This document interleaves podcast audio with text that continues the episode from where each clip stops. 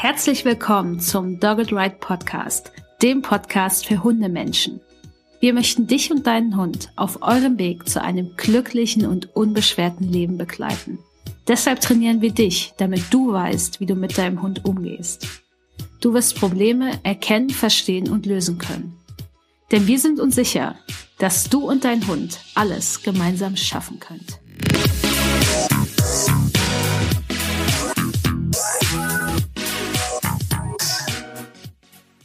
Herzlich willkommen, Vanessa. Ich freue mich, dass du hier bist. Und als allererstes möchte ich dich einfach nochmal bitten, dass du dich vielleicht jetzt nochmal selbst vorstellst.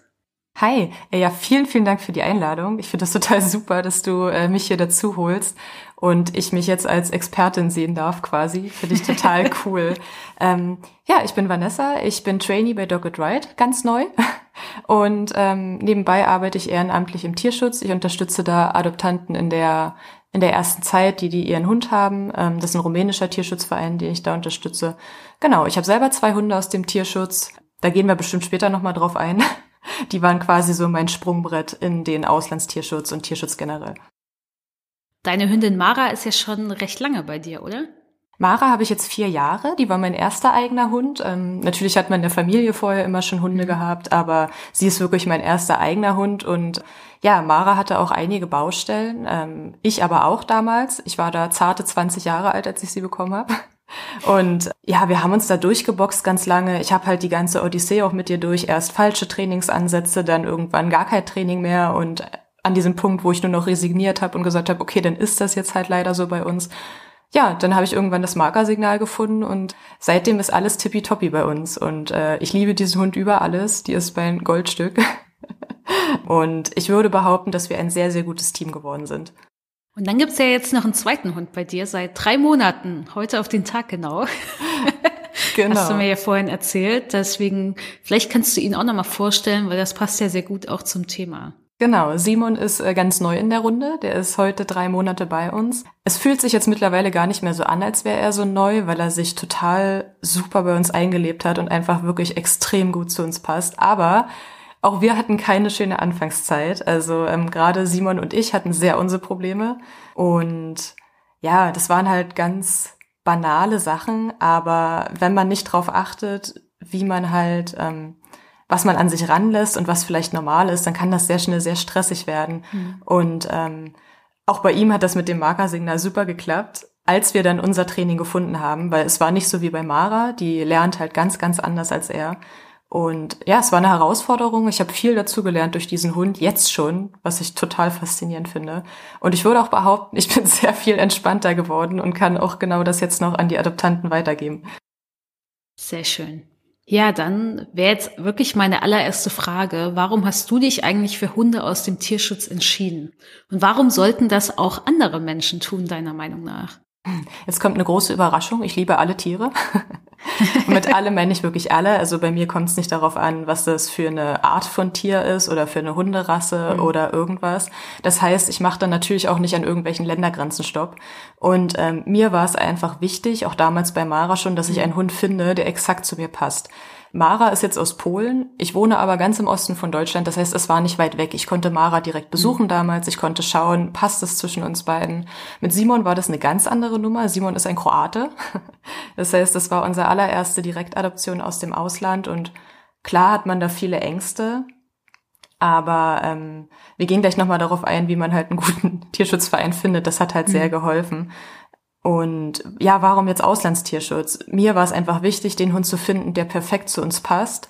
Und mir ist dann egal, wo der Hund gerade ist. Und wenn der in Ägypten gesessen hätte, dann hätte ich gesagt, aber dieser Hund passt jetzt halt perfekt zu uns und auch dann hätte ich den adoptiert. Es geht, ging mir halt wirklich einfach nur darum, dieser Hund muss zu uns passen, gerade der Zweithund. Also Simon musste auch sehr zu uns passen. Wir haben drei Monate lang gesucht, bis wir ihn gefunden haben. Und ähm, ich möchte einfach nicht von irgendeiner Ländergrenze begrenzt, also eingeschränkt sein und sagen, okay, ich gucke jetzt nur in Deutschland und wenn da der nicht, richtige Hund nicht dabei ist, dann nehme ich halt irgendeinen. Das ist halt nicht das, was ich möchte. Wenn jetzt Simon in Deutschland gewesen wäre, dann ja klar, hätte ich auch ihn aus Deutschland geholt. Also es ist gar nicht so, dass ich mich darauf versteife und sage, es muss ein Hund aus dem Ausland sein. Mhm. Gar nicht, überhaupt nicht. Aber ich finde halt dieses Grenzübergreifende total wichtig genau, das ist halt so der Punkt, der mich persönlich motiviert hat, warum ich einen Hund aus dem Ausland geholt habe. Andere Sachen, die man aber auch beachten sollte und beachten kann, sind, dass die Umstände, die in anderen Ländern herrschen, in Rumänien beispielsweise, in Kroatien, in Bulgarien, die sind nicht mit denen hier in Deutschland zu vergleichen. Also ähm, ein Hund, der in einem Shelter in Rumänien sitzt, dem, ja, man kann sagen, dem geht es schlechter als einem Hund im deutschen Tierheim. Und äh, es ist halt einfach so, dass der Hund im, oder generell Tiere in diesen Gebieten noch ganz anderen, einen ganz anderen Stellenwert haben als bei uns. Ähm, und dementsprechend werden die halt leider auch oft behandelt. Natürlich nicht von allen. Auch da findet ja Aufklärung statt, aber es ist halt immer noch ein großes Thema.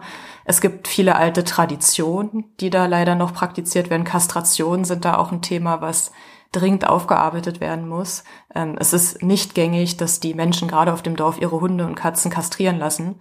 Mhm. Das heißt, es findet da halt eine unglaubliche Vermehrung statt. Und dann gibt es halt leider, vor allen Dingen auch in Rumänien, noch Tötungsstationen. Und ähm, die Tötungsstationen sind vor Ort teilweise auch schon ein, ja, wie soll man sagen, eine Art Arbeitsquelle, weil die Menschen vor Ort, die, die brauchen natürlich auch einen Job, die nehmen auch jeden Job, den die bekommen können. Und die bekommen halt für jeden Hund, den die in diese Tötungsstation bringen, auch Geld. Das heißt, es ist ein, ähm, ein ewiger Kreislauf. Es werden teilweise halt auch Hunde weggefangen, wo man nicht mal weiß, haben die vielleicht einen Besitzer und sind nur ausgebüxt. Und das gibt es einfach in Deutschland nicht. Hier gibt es keine Tötungsstation. Da landen wirklich alle Tiere, also unabhängig, ob das Welpen sind oder ganz alte Hunde, kranke Hunde, die werden da auch nicht gepflegt. Und das sind Zustände, da muss man einfach was gegen machen. Und deswegen finde ich das ganz, ganz wichtig, dass man sich damit befasst oder zumindest offen dafür ist, wenn es jemand erklärt. Und also meine Hunde stammten ja auch aus dem Auslandstierschutz im Endeffekt, zumindest aus dem Ausland, denn Paco kam ja aus Spanien. Und damals habe ich ja Paco selbst mit nach Deutschland gebracht. Das hat sich einfach so ergeben und hat einfach gepasst. Und Aski stammt ja, was wahrscheinlich die wenigsten wissen, ursprünglich aus Österreich also eigentlich auch aus dem Ausland, nur nicht aus dem Tierschutz, aber er ist in Österreich geboren und kam dann bei seinem dritten Besitzer eben in Deutschland an und dann kam er eben zu uns. Und ja, deswegen ich habe auch keine Hunde aus dem deutschen Tierschutz. Und ich sehe es genau wie du. Also ich mache auch keinen Unterschied an Ländergrenzen, den mache ich noch nicht mal für mich. Also das ist einfach mein persönliches Ding ich sehe mich jetzt wahrscheinlich, ich, ich sehe mich schon als Deutsche auch selbst, aber ehrlich gesagt sehe ich mich als jemand, der auf dieser Erde lebt und ich bin halt sehr wenig nationalistisch angehaucht, äh, sagen wir es einfach mal so. Und deswegen kann ich das auch schwer bei Tieren. Und ich finde es total wichtig, Tierschutzprojekte zu unterstützen, egal wo sie platziert sind auf dieser Welt.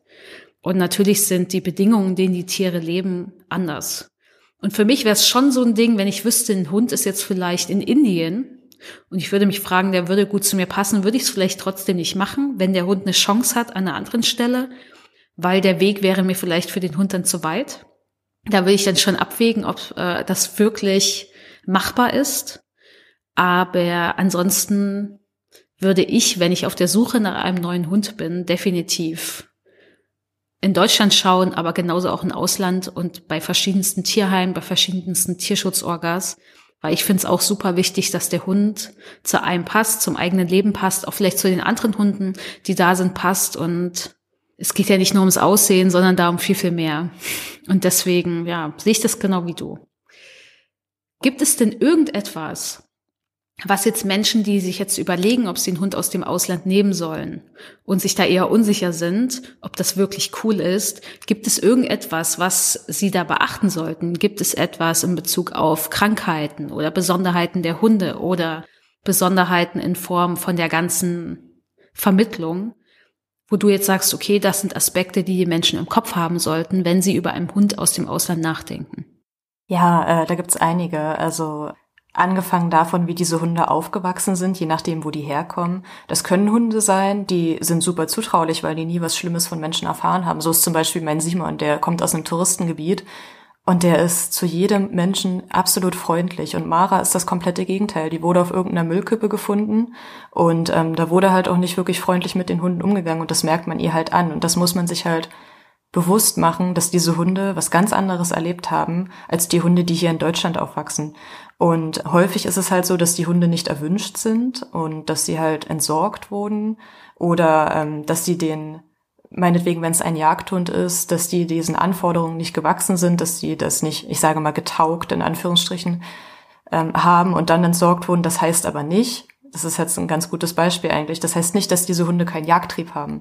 Das heißt einfach nur, dass die vielleicht meinetwegen, wenn die die Beute hetzen sollten, dass die dann halt vielleicht nicht abgelassen haben und dass das den mhm. Jägern nicht gereicht hat. Das heißt, das heißt nicht, wenn in der in dem Text steht, der wurde abgegeben, weil er für die Jagd nicht geeignet war, dass er nicht jagt. Das sind alles so ganz kleine Sachen, wo man ein bisschen zwischen den Zeilen lesen muss, auch teilweise. Ja, es kann ja auch sein, dass der Hund extrem stark jagt. Ja, richtig. es kann halt auch sein, dass der wirklich alles tötet, was der vor die Nase ja. bekommt. Und das, da hat ja der Jäger dann wahrscheinlich auch nichts ja. von. Also wie gesagt, man, man darf sich nicht zu sehr von dem, ähm, von dem Vermittlungstext auch blenden lassen. Da kommen wir aber gleich noch dazu. Eine andere Sache ist halt, dass diese Hunde eine ganz ich will nicht sagen andere Körpersprache haben, das stimmt ja nicht, aber die sind oft ausdrucksstärker, finde ich. Also die zeigen oft, je nach Hund, viel genauer, was denen jetzt gerade nicht passt oder nicht. Und das kann halt sehr schnell missinterpretiert werden. Also wenn ich bei einem Hund stehe und ich denke mir so, auch der ist ja eigentlich ganz nett und plötzlich knurrt der mich an. Klar, für uns wäre das jetzt ein Thema, wir würden sofort sagen, okay, was, was haben wir jetzt gemacht? Ähm, Habe ich jetzt irgendwas übersehen? Aber wenn ich mir jetzt Hundeanfänger vorstelle, die plötzlich vor einem knurrenden Hund stehen, das kann halt super erschrecken. Mhm. Und ähm, häufig haben diese Hunde halt auch noch nie mit Menschen zusammengelebt oder wie gesagt nicht positiv. Es gibt Hunde, die wurden immer an der Kette gehalten, die haben dann häufig ein Problem mit fremden Hunden. Und ähm, generell ist das ja für die Hunde auch total eigenartig zu sehen, wenn die auf der Straße an der Leine geführt werden, was ja auch schon super scary ist, weil plötzlich ist da irgendwas, was die festhält und die können vielleicht mhm. gar nicht ausmachen, was ist denn das jetzt überhaupt? Und dann kommt denen ein Hund entgegen, wenn wir Pech haben, auch noch pöbelnd, keine Ahnung, der kommt straight auf ihn zu, der kann keinen Bogen laufen, es ist eng, überall fahren Autos, dann sind viele Menschen da. Das ist halt einfach, man muss sich bewusst sein, dass die erste Zeit sehr stressig wird, sowohl für den Halter als auch für den Hund. Das kann natürlich mit einem deutschen Hund, also einem Hund aus einem deutschen Tierschutz, ganz genauso passieren. Mhm. Aber da hat man ja immerhin die Möglichkeit, den Hund vorher paar Mal kennenzulernen. Und das ist halt zum Beispiel bei einer Direktadoption natürlich nicht möglich. Außer man fährt halt vielleicht in das Gebiet, aber das gestaltet sich ja zurzeit sowieso schwierig und selbst dann ist die Frage, ob der Hund sich im Shelter nicht komplett anders verhält, als mhm. es hier wäre, weil das ist nämlich definitiv der Fall. Die Hunde, die hier ankommen, die können noch so toll beschrieben worden sein da im Shelter, wie die sich unter dem Druck und unter dem Stress hier entwickeln. Das kann niemand voraussagen. Ne, und jeder Hund hat ja da ganz andere Strategien und ganz andere Strategien auch gelernt, um mit diesem Stress umzugehen. Und Mara zum Beispiel, also meine Hündin, die dreht extrem hoch. Wenn die äh, Stress hat, wird die sehr laut und äh, sehr hibbelig und wackelt rum und der ganze Körper ist in Bewegung. Und das finden immer alle ganz niedlich. Ist es aber nicht, weil die ist halt wirklich total unter Strom und ähm, ich muss sie dann auch wirklich teilweise schon runter meditieren, wenn es so ganz, ganz schlimm ist, weil die halt dann ganz schnell eine sehr hohe Erregungslage kommt. Und Simon ist das komplette Gegenteil. Wenn Simon ganz doll Stress hat, dann gibt es so diesen Punkt, wo er ganz ruhig wird. Und wenn man den dann auch noch überschreitet, dann wird er halt zum Zerstörerix. Dann macht er alles kaputt, dann äh, frisst er alles an und schnappt halt auch nach mir gerne mal. Das habe ich in der Anfangszeit leider auch sehr falsch interpretiert. Aber das ist halt seine Art, mit Stress umzugehen. Und da muss man halt einfach wissen, wie wie kann ich jetzt herausfinden, was hat mein Hund gestresst? Ist das gerade Stress? Ne? Dieses ganze Übersprungsverhalten, das sieht man halt extrem oft bei Hunden aus dem Ausland. Mhm. Genau. Ähm, ja, wie erkennen wir denn jetzt aber einen seriösen Verein? Weil ja, ich wollte noch kurz was sagen. Ja, bitte.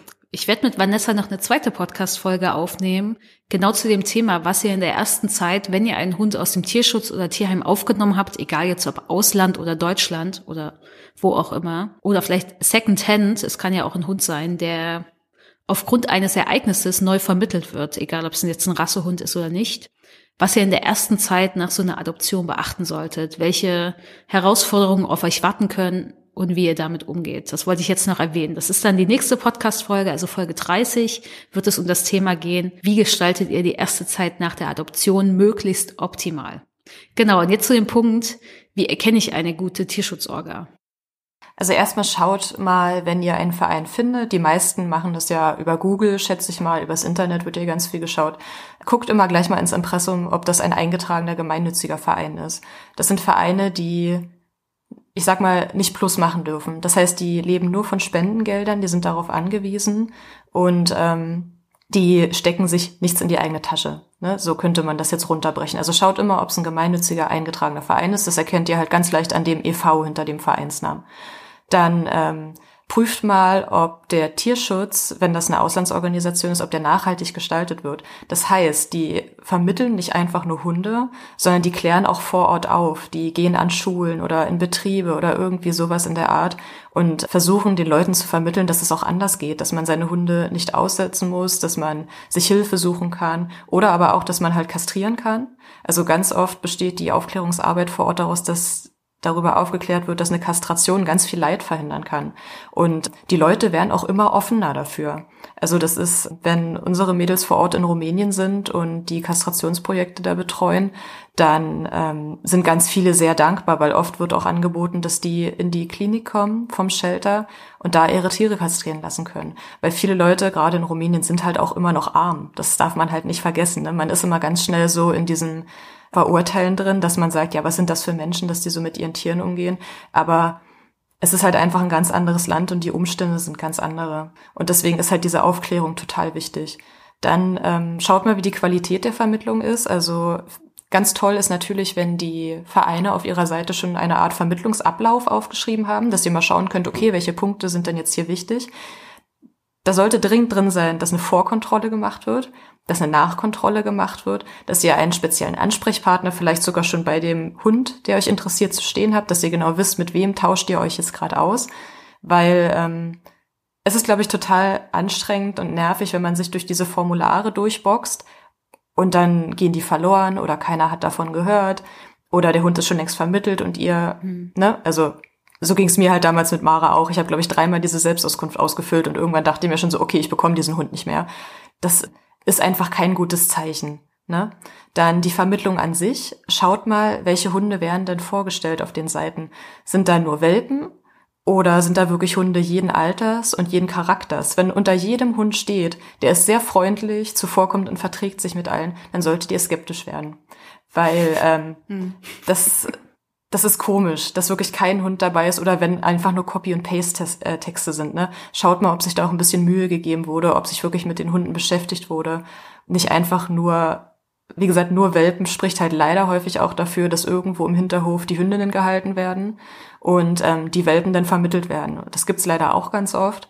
Und da wird dann halt sowas erzählt wie, ja, die Welpen haben wir ohne Mutter auf der Straße gefunden. Und das könnte so ein kleines Indiz dafür sein. Seid da ein bisschen vorsichtig dann schaut mal auf der Seite, wie generell so die Transparenz ist. Also sind da die Spendenberichte aufgeschrieben, sind Projekte vorgestellt. Generell könnt ihr euch auch mal den Internetauftritt auf Social Media angucken. Vielleicht spricht das jetzt eher die Jüngeren an, aber ich bin zum Beispiel so ein Mensch, ich gucke immer auf Instagram zuerst, ob ich da was finden kann und auf Facebook. Und dann vergleiche ich mal so ein bisschen, ist das jetzt extrem unterschiedlich geschrieben oder sind da vielleicht Hunde dabei, die auf der anderen Seite nicht stehen und warum ist das so? Seid da wirklich akribisch und gründlich weil ähm, es ist, glaube ich, nichts schlimmer, als wenn ihr einen Hund adoptiert von einem Verein und danach hört ihr nie wieder was von dem Verein, vor allen Dingen, wenn dann Probleme auftreten. Auch in den Beschreibungen, es gibt manchmal Vereine, ich will das jetzt nicht verurteilen, aber schaut, dass ihr nicht zu sehr auf dieses, ähm, auf die Tränendrüse drücken.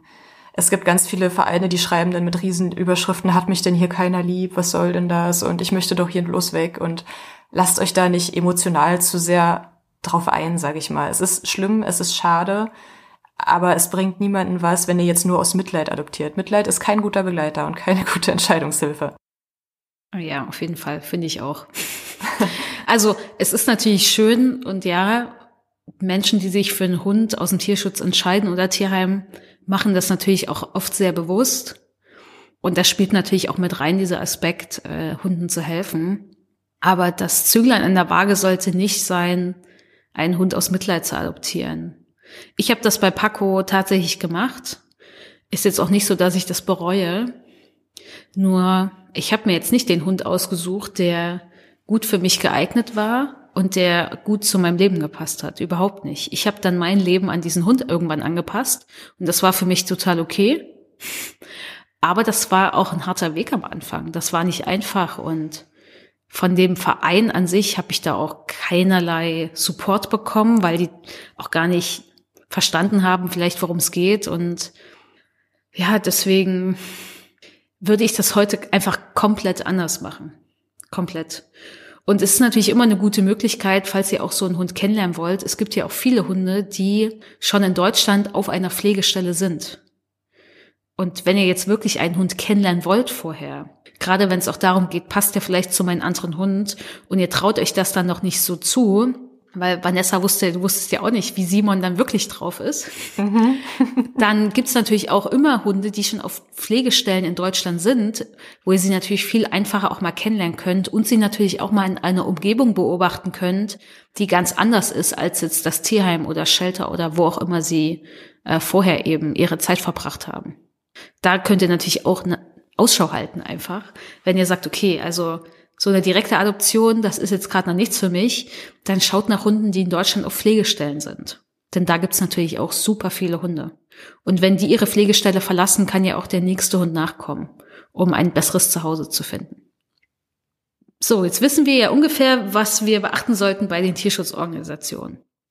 Aber was ist denn, wenn die Leute jetzt sagen, okay, ich habe jetzt diese Tierschutzorga gefunden, ich finde die gut, scheint alles seriös zu sein da sind einige Hunde dabei, die mir eigentlich gefallen. Woher kann denn jetzt eine Person wissen, welcher Tierschutzhund zu ihnen passt? Gibt es da irgendwelche Sachen, auf die die Menschen achten könnten bei der Auswahl der, des Hundes? Ja, also ich sag eigentlich immer, das Wichtigste, was ich jetzt so gelernt habe mit der Zeit, ist, dass man mal in sich selbst reinhorcht, warum man denn jetzt diesen oder jenen Hund haben möchte.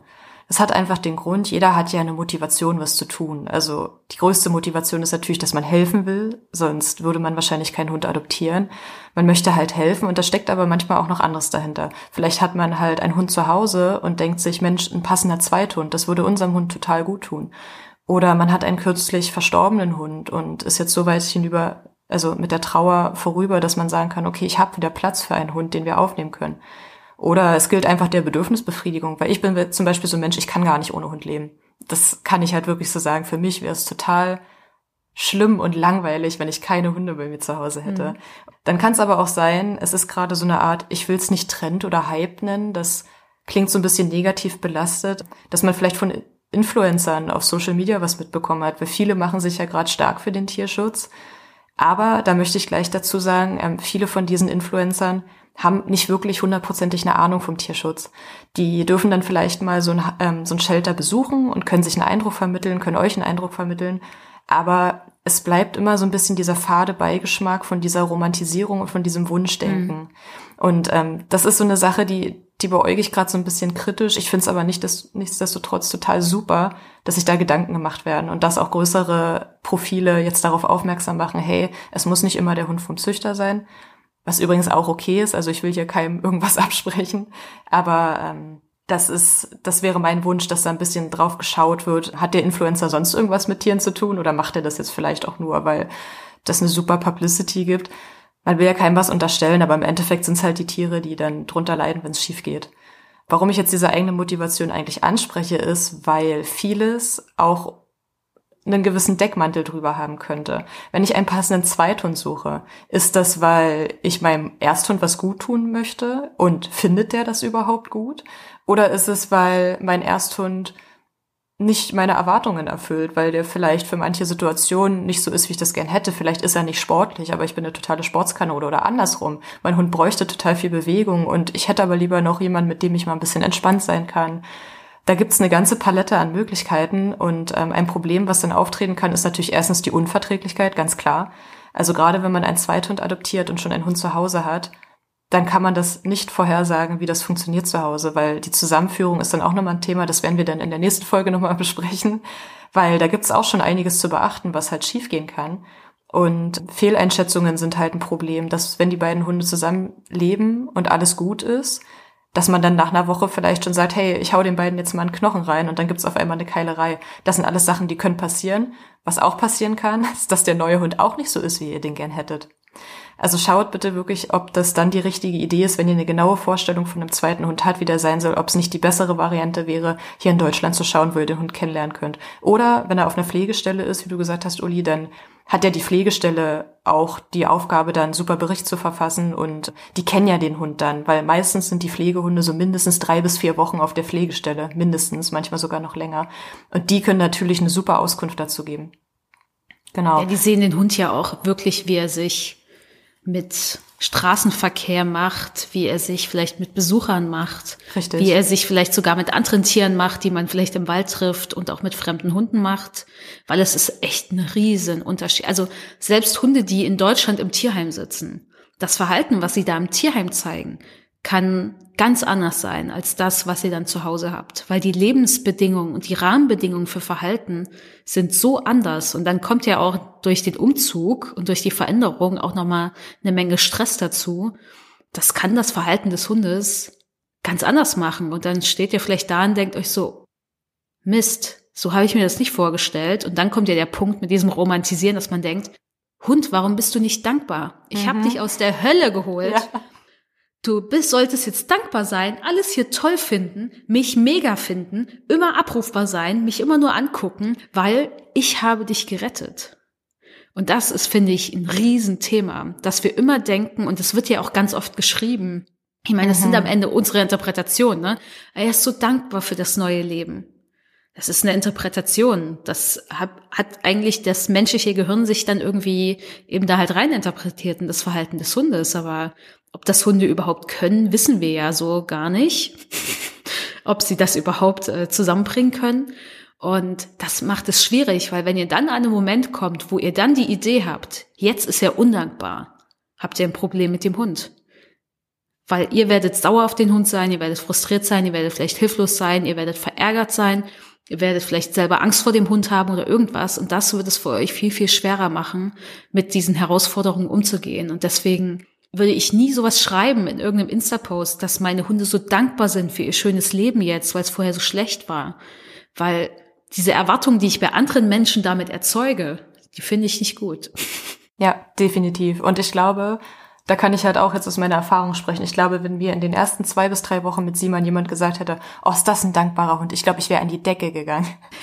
Weil, ähm, wie du schon sagst, die Hunde passen sich halt einfach gerade ihren Lebensumständen an. Die machen einfach das, was gerade, ähm, ähm, ich sage mal, am angenehmsten ist. Und wenn dann der ganze Stress aber dazu kommt, die gewohnte Umgebung ist weg. Und dem Hund ist es egal, ob die gewohnte Umgebung vielleicht nicht wunderschön war. Es war die gewohnte Umgebung. Hm.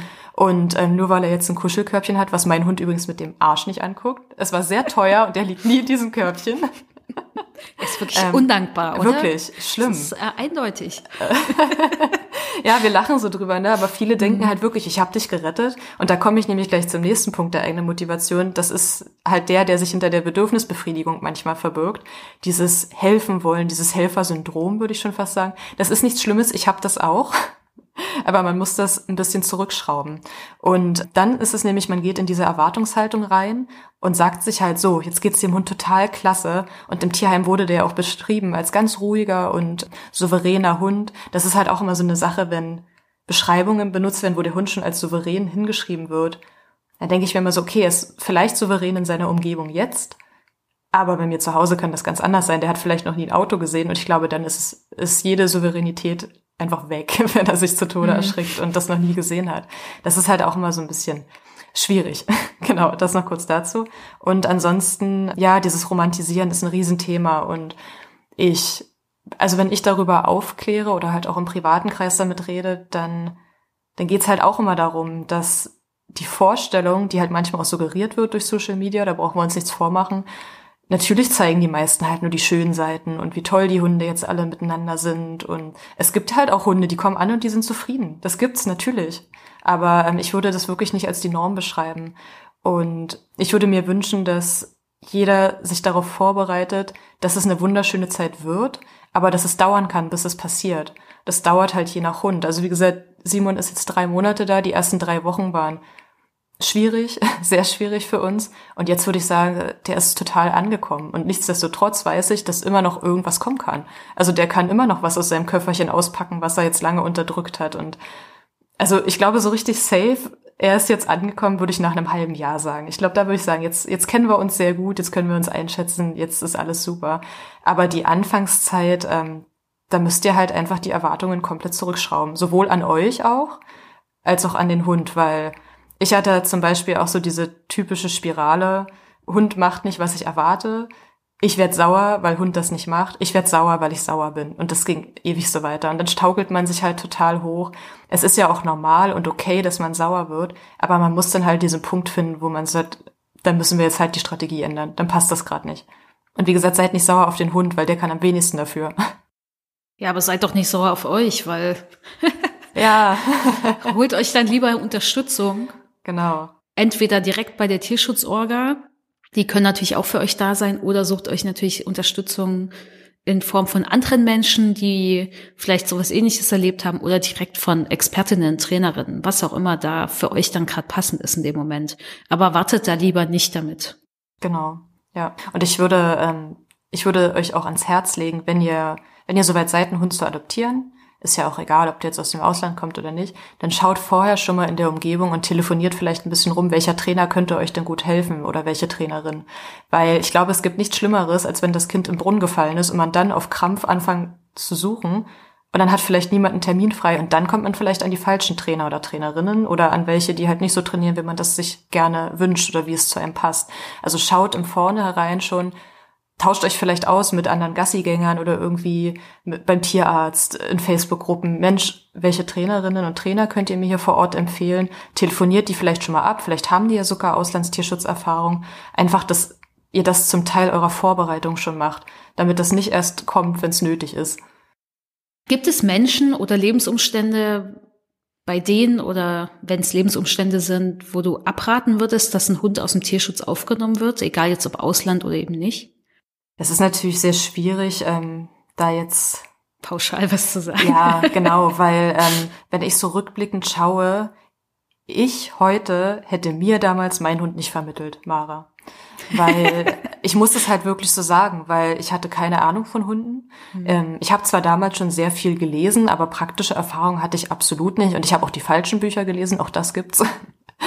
Und Mara war halt ein Angsthund. Die kam zu mir und die ersten zwei Tage, ich glaube, es hat 48 Stunden gedauert, bis die sich mal lösen konnte draußen. Die hat 48 Stunden lang nicht gepullert und nicht gekackt.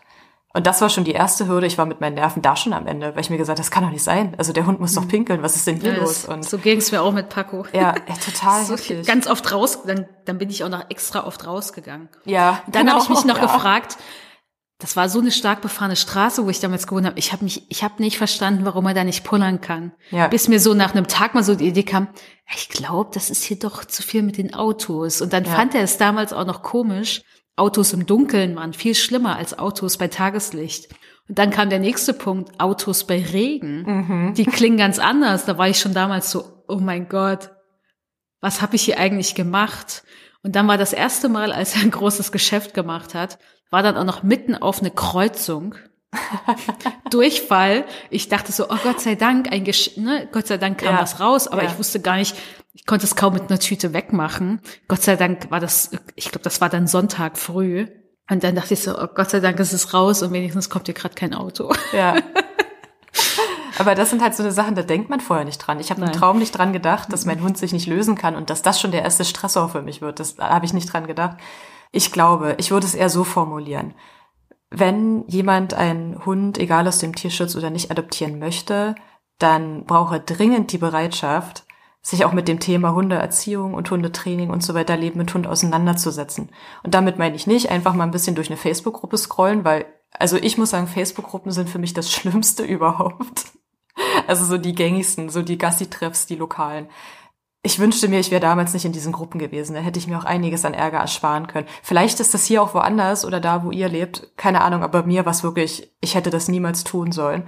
Und ähm, generell sind halt Auftritte im Internet immer so ein bisschen, jeder hat ja eine Meinung, aber jemand anderes darf halt keine haben. Und bevor ihr euch da gleich in eine Diskussion verwickeln lasst, gleich am Anfang, macht es nicht. Holt euch vernünftige Bücher. Wie gesagt, fragt bei Hundetrainern, ob die euch was, ob die euch was empfehlen können.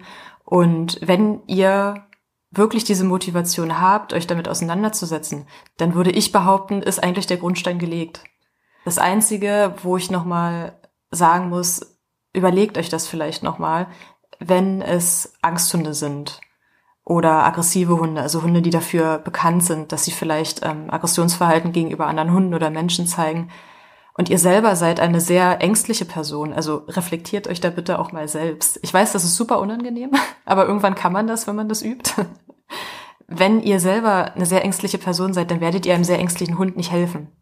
Und häufig ist es aber so, dass die Leute sich von Hunden angezogen fühlen, ja, die einen selber so ein bisschen spiegeln, würde ich fast mal behaupten. Also das habe ich halt ganz oft erlebt, dass sich dann Leute für für sehr, sehr ängstliche Tiere interessieren und sich selber dann aber auch so beschreiben oder so wirken als sehr schüchtern und das hilft aber dem Hund nicht. Also gerade ängstliche Hunde brauchen halt wirklich Leute, die, die auch einen Plan haben von dem, was sie tun oder einen Plan entwickeln, die viel Feingefühl haben und die nicht zusätzlich noch auf sich selber achten müssen, wenn sie draußen sind.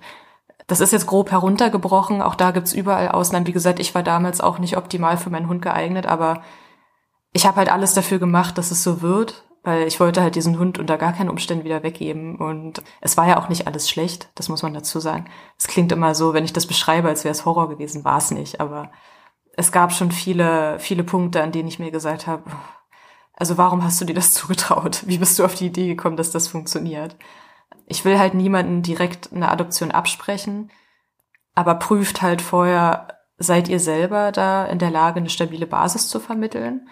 Und ist vielleicht auch das Umfeld, in dem ihr wohnt, jetzt geeignet, weil ich weiß nicht, wenn wir jetzt eine WG zum Beispiel haben mit fünf, sechs Leuten, die gern Party machen, ja, da würde ich jetzt auch keine Angsthund hinholen.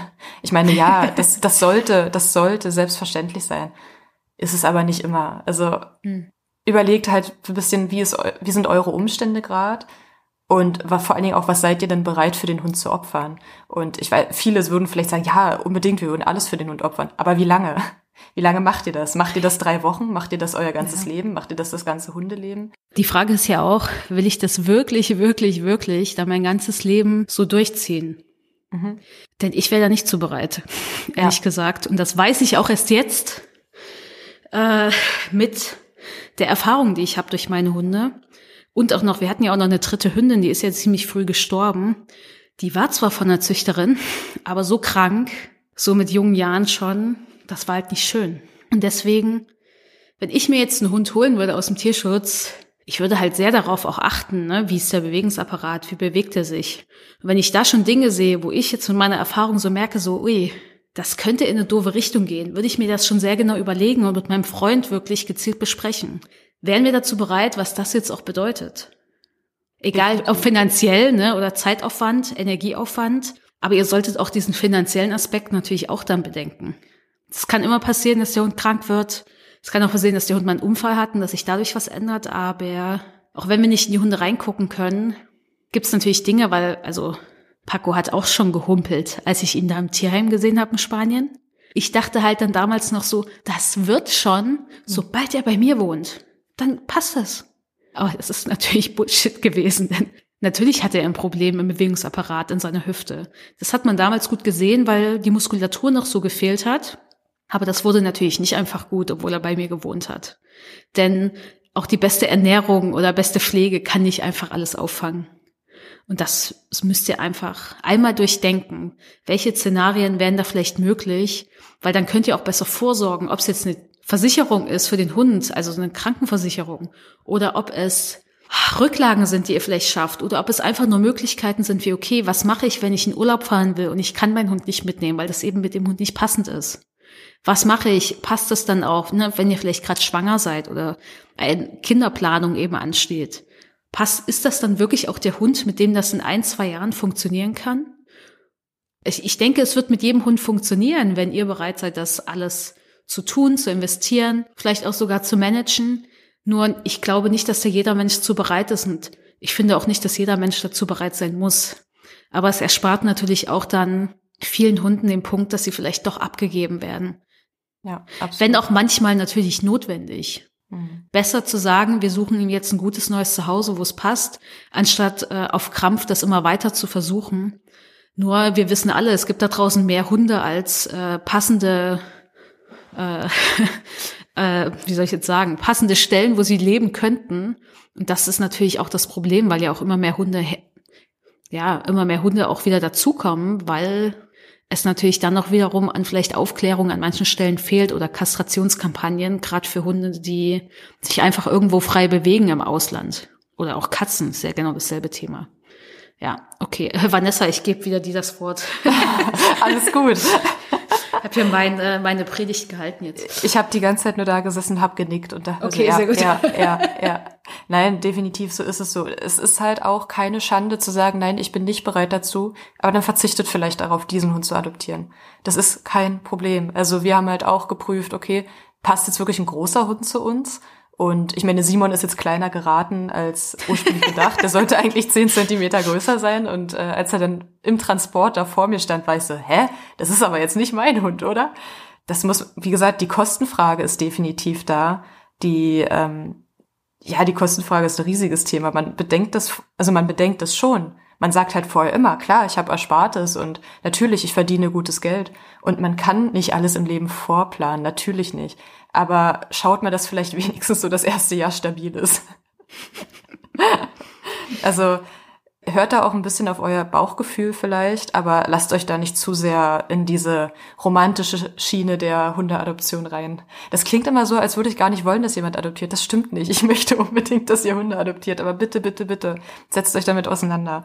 Ja, seid da einfach ein bisschen realistisch und pragmatisch, wenn ihr euch die Sachen anseht. Und ich finde, im Hundetraining ist es immer sehr gut, wenn ihr auch eine gewisse Selbstreflexion an den Tag legt, weil damit könnt ihr auch viele Probleme und Missverständnisse auch vorbeugen, weil ihr vielleicht dann erkennt, ach, das war jetzt meine Erwartung, ja, klappt jetzt gerade nicht so, aber nicht dann sauer zu sein, weil ihr diese Erwartung hattet oder böse zu sein auf den Hund, was auch immer dann alles kommen kann, denn das hilft euch dann natürlich weiter und ihr schafft es vielleicht dann auch ein bisschen mal aus einer Vogelperspektive sich Situationen anzuschauen, ohne jetzt dann ganz emotional zu sagen, ah, ich muss den jetzt retten, weil ohne mich wird er hier sterben oder was auch immer, was man sich da für Geschichten eben so erzählt. Denn äh, die Frage ist einfach, nur weil ihr diesen Hund jetzt rettet, ob dann alles gut wird, ist, ist ja auch nicht äh, festgeschrieben. Und ja, deswegen sollten wir auch aufhören, diese romantischen Geschichten so zu erzählen, finde ich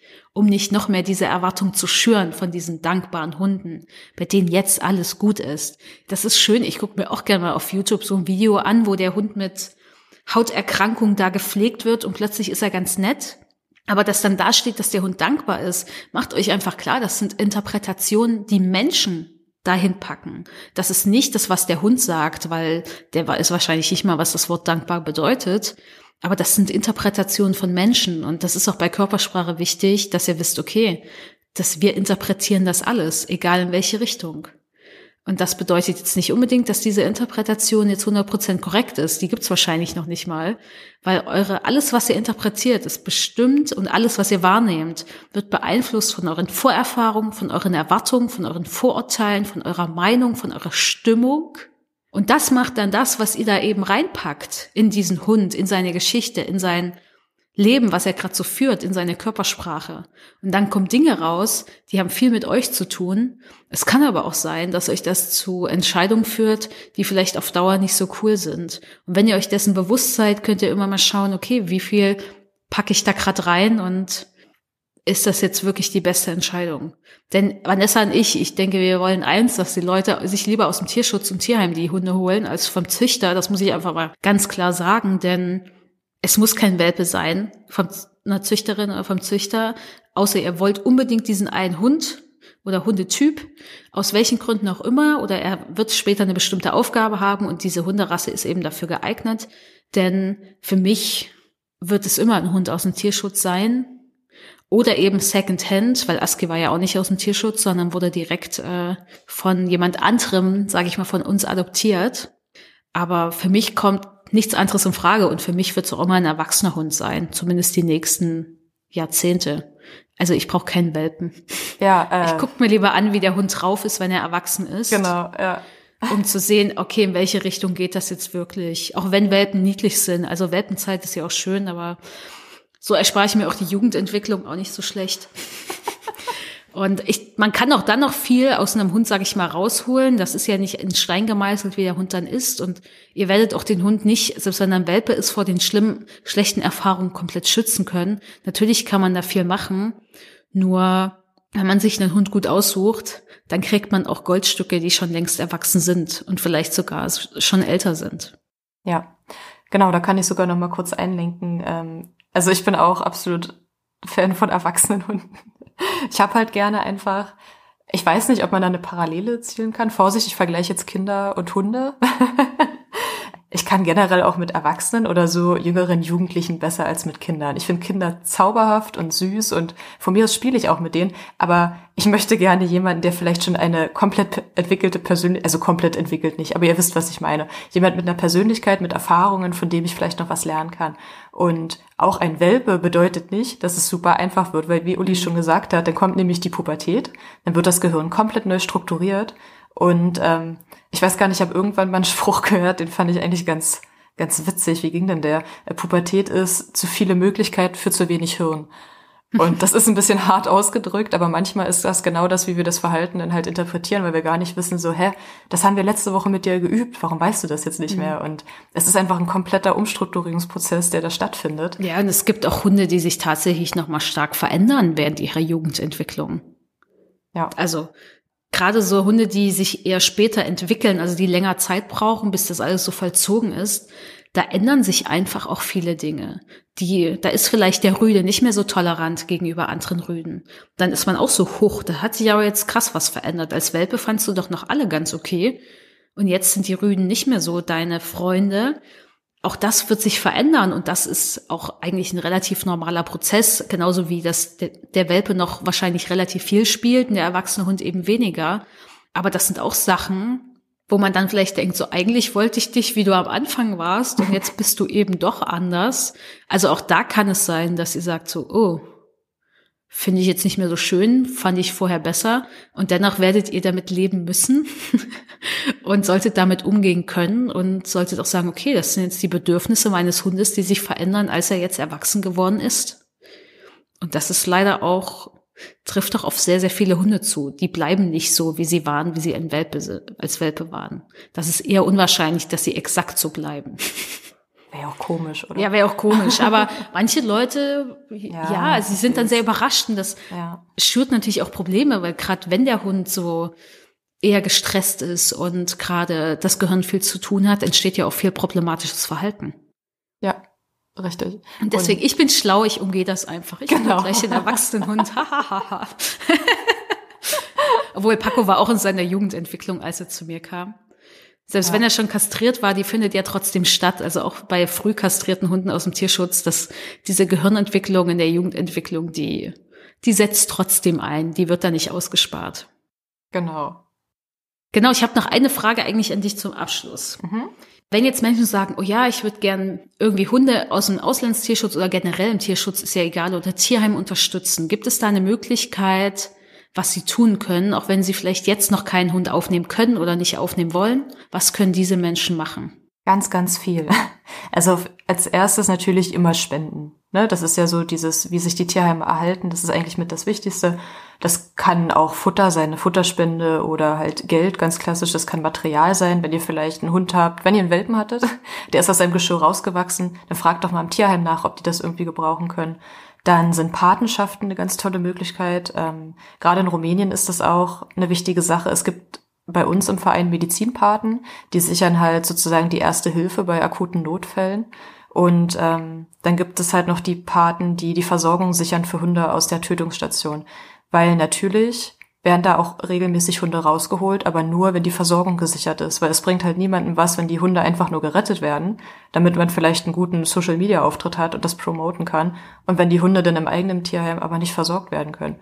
Deswegen, ich habe zum Beispiel auch einen Patenhund aus einer Tötungsstation und ich finde, das ist eine super Sache, weil für einen dritten Hund habe ich halt leider keinen Platz momentan. und vielleicht auch nicht die Nerven, mal gucken.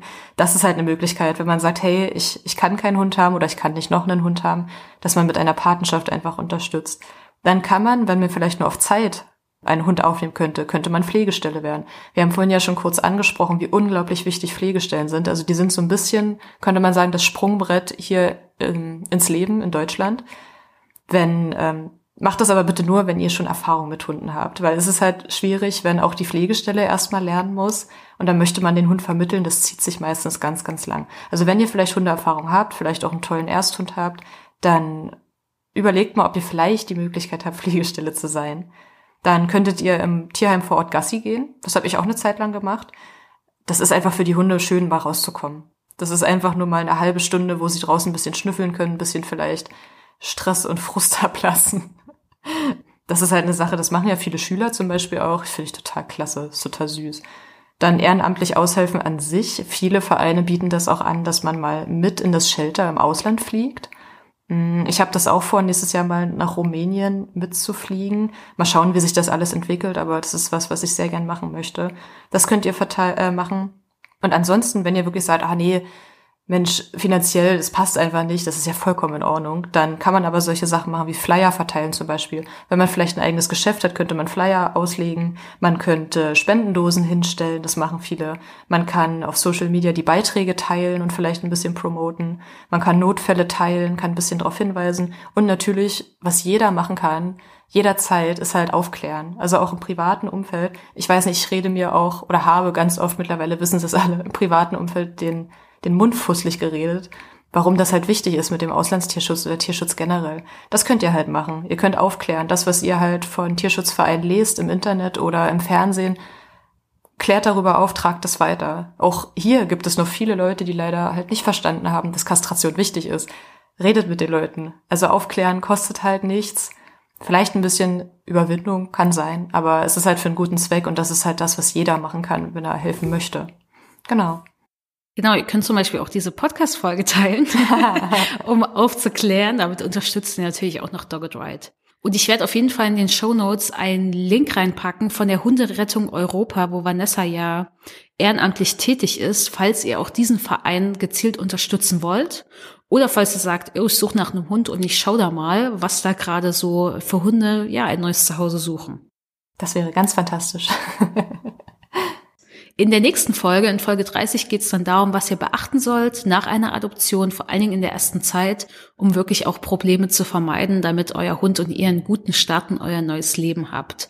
Deswegen, die Folge erscheint dann in 14 Tagen, hört da auch gern rein, denn Vanessa ist da auch wieder dabei.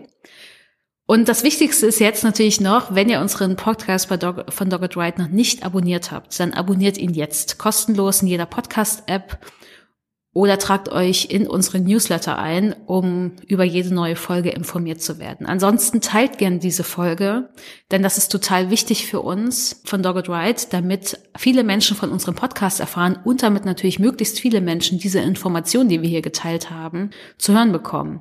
Denn nur so, ja, finden Hunde aus dem Tierschutz, aus dem Tierheim oder Auslandstierschutz auch besser ein neues Zuhause und im allerbesten Fall kommt es dann natürlich weniger zu Problemen. Vielen, vielen Dank, Vanessa, dass du heute hier dabei warst. Ich freue mich schon auf unsere nächste Folge. Auf jeden Fall. Sehr gut. Ja, wir hören uns dann, Vanessa, wir hören uns gleich wieder und die anderen hören uns dann in zwei Wochen wieder. Danke, dass ihr dabei wart. Danke, dass ihr jetzt äh, euch das alles angehört habt.